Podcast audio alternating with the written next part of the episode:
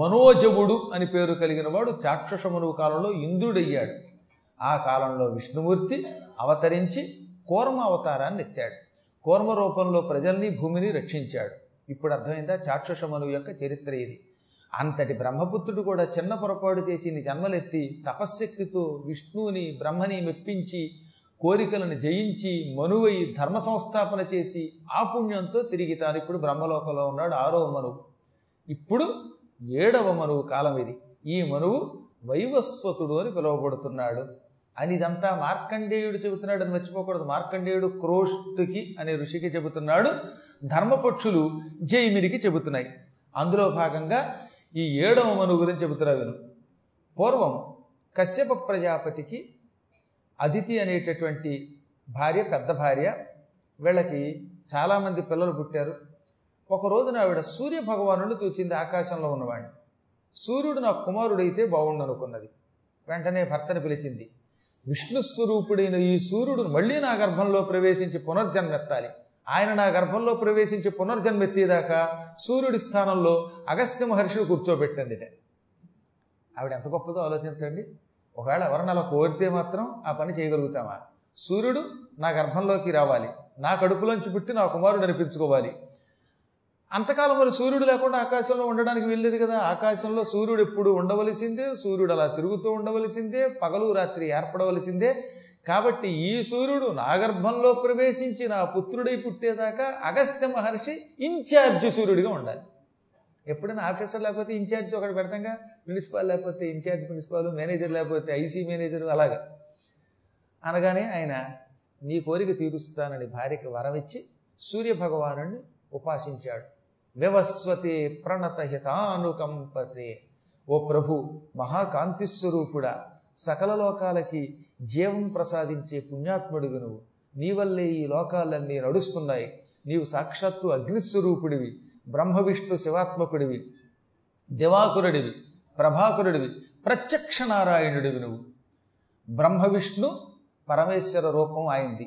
అటువంటి రూపాన్ని నేను మనస్సులో ధ్యానం చేస్తున్నానని పరిపరి విధాలుగా ప్రార్థన చేస్తే పరమపుణ్యాత్ముడైన సూర్యభగవానుడు ఆయనకి ప్రత్యక్షమై నీ కోరిక ఏమిటన్నాడు. నీవు నాకు పుత్రుడిగా పుట్టాలి. మా ఆవిడ నన్ను ప్రత్యేకంగా పిలిచి సూర్యభగవానుడు కూడా నాకు కుమారుడిగా పుట్టాలి, అతని వల్ల నేను తరించాలి అన్నది. దయతో నువ్వు మాకు పుత్రుడై పుట్టు అనగా ఒక్క క్షణకాలం కూడా నేను విశ్రాంతి లేకుండా ఆకాశంలో ఏడు గుర్రములు పూంచిన రథం మీద నిరంతరం సంచారం చేస్తూ ఉంటాను. మరి నేను వచ్చి మీ ఆవిడ గర్భంలో ప్రవేశిస్తే ఆ కాలంలో సూర్యుడి యొక్క పని ఎవరు చేస్తారు? పోనీ నా అంశతో కొడుకుగా పుట్టనంటే అంశతో కాదు, నువ్వే డైరెక్ట్గా కొడుకుగా పుట్టాలి, అంశావతారం వద్దు, పూర్ణావతారం కావాలన్నాడు ఆయన. మరి ఎలా? సూర్యభగవానుడు లేని ఆకాశం ప్రపంచ ప్రళయానికి దారి తీస్తుంది. ఏడు గుర్రములు పొంచిన దివ్య రథములో నేను నిరంతరం సంచరిస్తూ ఉంటేనే ఈ లోకములకి పగలు రాత్రి ఏర్పడతాయి, లోక కదులుతూ ఉంటుంది, లోకంలో ప్రవర్తన జరుగుతూ ఉంటుంది, ప్రాణులు పుడుతూ ఉంటారు, కాలచక్రం తిరుగుతూ ఉంటుంది. కాలచక్రం అవక్రంగా నిర్వక్రంగా తిరగాలంటే నేను ఉండాలన్నట్ట. దానికి ఏం భాగ్యం అయ్యా, నువ్వు లేనంతకాలం నీ బదులుగా సాక్షాత్తు అగస్త్య మహర్షిని పిలిచి అందులో కూర్చోబెడతాను, అగస్త్యుడు మహాత్ముడు సూర్యుడి కాంతితో వెలిగిపోతాడనగానే ఆయన అంగీకరించాడు. అగస్త్యుడు వెళ్ళి సూర్యుడి రథంలో కూర్చున్నాడు. సూర్యుడు బయటకు వచ్చాడు. ఆయన వచ్చి నీ భార్య గర్భంలో నేను ప్రవేశించాలంటే నాకు నియమం ఉన్నది, నీ భార్య పన్నెండు నెలల పాటు కేవలం పాలు తాగుతూ తపస్సు చెయ్యాలి, కఠోర దీక్షతో నా నామస్మరణ చెయ్యాలి, అలా చేస్తే నీ భార్య గర్భంలో ప్రవేశిస్తానన్నట్టు. ఉట్టిని వచ్చి దిగేసి కడుపులో ప్రవేశించలేదు ఆయన. సూర్యుడు ఒక తల్లి గర్భంలో ప్రవేశించాలంటే ఆ తల్లికి ఎంతో నిష్ట కావాలి, మంచి సంతానం కావాలంటే, సత్పుత్ర సంతానం కావాలంటే జీవులు చాలా ఉపాసన చేయాలి తెలుసా. నిరంతర హరిస్మరణ చెయ్యాలి, నిరంతరం భగవద్ ధ్యానం చేయాలి, ఆహార నియమం కావాలి, ఎన్నో రకాలైన పవిత్రములైన లక్షణములుంటే అప్పుడు జీవులు సత్సంతానం పొందుతారు. కాబట్టి నీ భార్య చేత ఒక సంవత్సర కాలం పయఃపానం వ్రతం చేయించు, అప్పుడు నేను నీ భార్య గర్భంలో ప్రవేశిస్తానన్నాడు. కశ్యప ప్రజాపతి భార్య చేత పయఃపానము అనేటటువంటి వ్రతం చేయించాడు. అనగా ఏమిటనమాట, ఈ వ్రతం ఎప్పుడు ఫాల్గుణ మాసంలో శుక్లపక్షంలో ద్వాదశి నాడు మొదలుపెట్టాలి. పాల్గొన శుక్ల ద్వాదశి నుంచి మళ్ళీ పాల్గొన మాసం వచ్చే శుక్లపక్ష ఏకాదశి వరకు చెయ్యాలి. ఈ సంవత్సర కాలం రోజు ఉట్టి ఆవు పాలు మాత్రమే తాగాలి, ఇంకా వేరే ఆహారం తినకూడదు. నేను సాయంకాలం ఉపవాసం అండి అండం, ఉపవాసం అంట. ఏం ఉపవాసం? నాలుగు మినపట్లు, బబ్బరాజమానం దద్దోజనం, పులిహేర, ఇడ్లీలు, మళ్ళీ దాని మీదకి నెయ్యి, దాంట్లోకి వేరుశనగ కొళ్ళ చట్నీ, మళ్ళీ ఈ చట్నీతో కూడా మధ్యలో కాస్త మ్యాట్నీ, ఏమిటి ఇవన్నీ వేసుకు తింటే ఇది ఉపవాసం, ఇది అధికవాసం. ఇవాళ ఎవళ్ళం కూడా ఉపవాసం చేయట్లా, ఉపవాసం అనే పేరుతో ఆత్మవంచం చేసుకుంటున్నాం. మీకు ఇంకో రహస్యం చెప్పనా? సాయంకాలం అన్నం తిండలేదనే పేరుతో పిష్టం చేసుకుంటారు కదా. అన్నాదష్టగుణం పిష్టం, పిష్టాదష్టగుణం పయ. అన్నం కంటే ఎనిమిది రెట్లు బలమట ఉప్పుడు పిండి. అందుకని ఉప్పుడు పిండి దొరికింది కదా అని శుభ్రంగా చేసి, పైగా ఉపవాసం ఉన్న రోజు అందులో మజ్జిగ పోసుకోవడం ఏంటంటే ఎవడన వెంటనే అవుతాడు.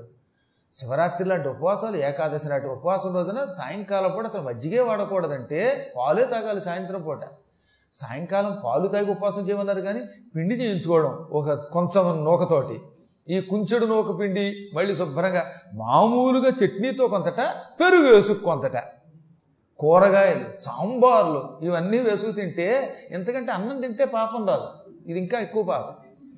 కాబట్టి ఇంత కఠినంగా చెప్పానని ఏమనుకోవద్దు, కానీ ఉన్న విషయం కొండ బదులుకుంటే చెప్పాలి.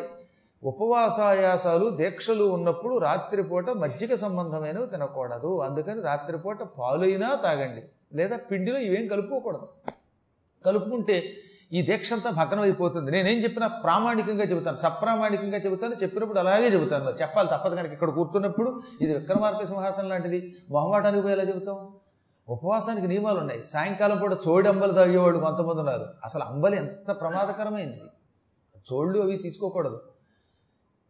డైరెక్ట్గా అన్నం తినకూడదు కనుక అన్నం భిన్నం చేసుకోమన్నారు. కలియుగంలో అసలు అది తినకుండా ఉండలేకపోతున్నారు కనుక. అసలు పూర్తిగా ఉపవాసం ఉండడం ఎలాగో తప్పే, ఓపిక ఉండదు కనుక. కానీ ఏదో పిండి తినండి, ఆ పిండి తినేటప్పుడు కొంచెం తగ్గించండి. ఏదో నాలుగు కేజీలు కొంచెం ఉప్మా తినకుండా కొంచెం ఒక కంచం నిండా పెట్టుకోండి. ఆ కంచం అన్నాం కదా, ఓ సేరు, అంతకంటే ఎక్కువ బేరమని తినకండి, అది ఇబ్బంది. తర్వాత రాత్రికి మాత్రం ఎట్టి పరిస్థితుల్లో ఉపవాసంతో ఉన్నవాడు మజ్జిగ బదులుగా పాలే సేకరించండి. పగటిపూట మీ ఇష్టం, ఏం చేసినా పర్వాలే. ఆరారగా కాఫీలు తాగేకండి. అరగంటకొక పర్యాయము చొప్పున కాఫీ తాగవచ్చునా అంటే అప్పుడు కాఫీ అరగంట అరగంట చొప్పున తాగితే పాపీ అవుతావు. అప్పుడు ఏమవుతుంది, దానివల్ల పెద్దగా ఉపయోగం ఉండదు. ఇవన్నీ తెలుసుకుని ప్రవర్తించాలని ఎందుకు చెబుతున్నానో తెలిసిన, పయపాన వ్రతము చేస్తే సత్సంతానం కలుగుతుందని చెబితే ఒక ఆవిడ వచ్చి, పాలు తాగి వ్రతం చేయడం అంటే పెద్ద కష్టమే ఉందండి, ఆవిడ ఏడాది తాగినట్టే నాకు కూడా చిన్నప్పటి నుంచి పాల మీద బతికే శక్తి ఉంది కాబట్టి నేను వ్రతం చేస్తున్నానండి. ఓహో, పయప్పానం అంటే ఏం చేస్తున్నావు తల్లి అన్నాను. మీరు చెప్పారు కదండి పురాణంలో పాల్గొన మాసంలో శుక్లపక్షంలో ఏకా ద్వాదశి మొదలుకొని మళ్ళీ శుక్లపక్ష ఏకాదశి దాకా నేను కూడా ఉత్తి పాలే తాగి వ్రతం చేస్తున్నానని ఇంకేం తింటలేదండి. అది ఎన్ని పాలు తాగుతాం అనుమాన? పొద్దున్నే ఆరు గంటల నుంచి ఏడు గంటల మధ్యలో ఒక లీటరు, మళ్ళీ తొమ్మిది గంటల నుంచి పది గంటల మధ్యలో రెండు లీటర్లు, మధ్యాహ్నం కూడా మూడు లీటర్లు, సాయంకాలం ఒక లీటరు, రాత్రికి ఒక రెండు లీటర్లు, ఇలా రోజు మొత్తం మీద ఒక పాతిక లీటర్లు లాగేస్తే అది పయప్పానమా? అలా తాగుతుంది ఆవిడ, తెలియక పాలు పడతాయట ఆవిడకి అదృష్టవశాత్తు, అందుకని తాగుతున్నానండి అంది. అక్కయ్యా అని ప్రేమగా పిలిచి ముద్దుగా, వాళ్ళు అప్పోయ్ అంటే బాగుండదు కనుక, అక్కయ్య ఇంతకీ పయప్పానం అంటే ఏమిటో తెలుసునా అంటే, పాలు తాగడం అనుకుంటున్నానండి అంది. పాలు తాగడం కాదమ్మా, ఆవు పాలు పెతకటప్పుడు దూడ కుడుచుకు తాగుతూ ఉంటే అందులోంచి వచ్చే నురగ మాత్రమే తాగితే దానికి పయప్పాన వ్రతం అని పేరు. అంతకు మించి పాలు తాగితే పయప్పానం అంటది.